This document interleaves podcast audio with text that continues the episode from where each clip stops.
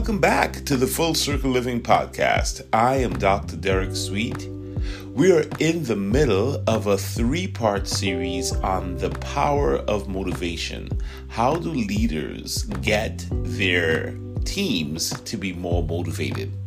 In the last podcast, I spoke to you about dopamine, a neurotransmitter in the brain that stimulates everyone's seeking and reward systems. When we have more dopamine secreted in our brains, we tend to learn more, we tend to be more motivated. And one way that we can do that is to increase self expression.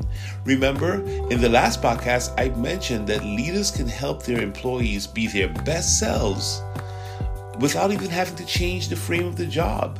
All you have to do is ask folks, ask your team, how am I personally connected to the task or the mission I have in hand? And understand that your team wants to be valued. Everyone wants to be valued for their unique skills and perspectives that they bring to the table. And the more that you as a leader can reinforce this, this notion of bringing your uniqueness to the situation at hand, the more you can remind your team of their role uh, in the company or on the team at large, the better. And we talked about doing something as simple as changing a job title as a way of helping someone feel more self expressed. So, the more we can prompt our team members to highlight their unique contributions and to see uh, themselves as, as part of what's going on, they will be happier and much less likely to be bored or quit and more likely to dive in and be more motivated. So, self expression was what we talked about last week, uh, last time. And today, I want to add one more, and that's experimentation. That's the second way you can activate your team's seeking and reward systems and help them secrete more dopamine is to create what's called an experimental safe zone, a place where your team can feel safe and uh, held so that they can play, they can bond, they can experiment and think of new things and see what the response is to what they're experimenting about to see if that can increase productivity or increase performance. So, by creating a, a an atmosphere where there's a, a certain amount of freedom to experiment and it's safe to experiment, you will see that your team will be more intrinsically motivated as long as they feel safe to try things out and see if they work or they don't work, because that will give them an internal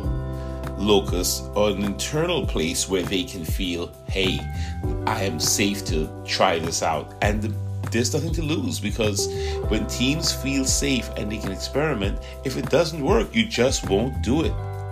So it turns out that teams and organizations are more agile when they encourage their team members or their employees to think of new approaches and try them out and then get feedback on how the team or the environment responded to their ideas. So the research is super, super clear that framing change or, or innovation as a chance to experiment and to learn is better than framing it as a performance uh, situation, right? Because if it's a performance situation, people become anxious, they become risk averse, they're less willing to persist through the challenge in front of them.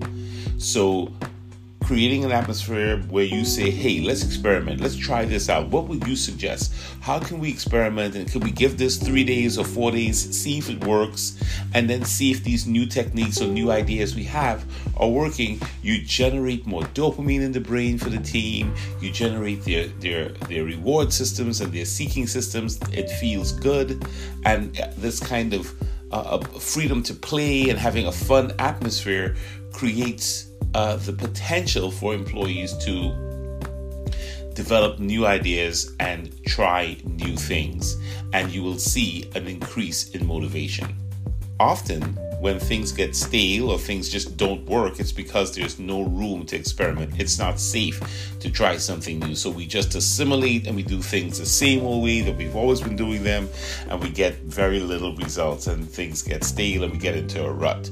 So, if you want to increase the agility of your team, if you want to increase the level of creativity, the higher level of motivation, consider asking yourself where are we putting experimentation? Do we have an experimental safe zone where employees or team members or colleagues or partners can go into this safe zone, experiment, try things out, see what the response is, and as a result, make a change or do what we're doing in a different way? I hope that's been very helpful to you. This is Dr. Suite. This is our second podcast talking about motivation. In the next podcast, I will talk to you about the final, the third and final pillar of this three pronged approach to increasing motivation. So far, we've done self expression and experimentation. I'll see you on the next podcast. Thank you for listening.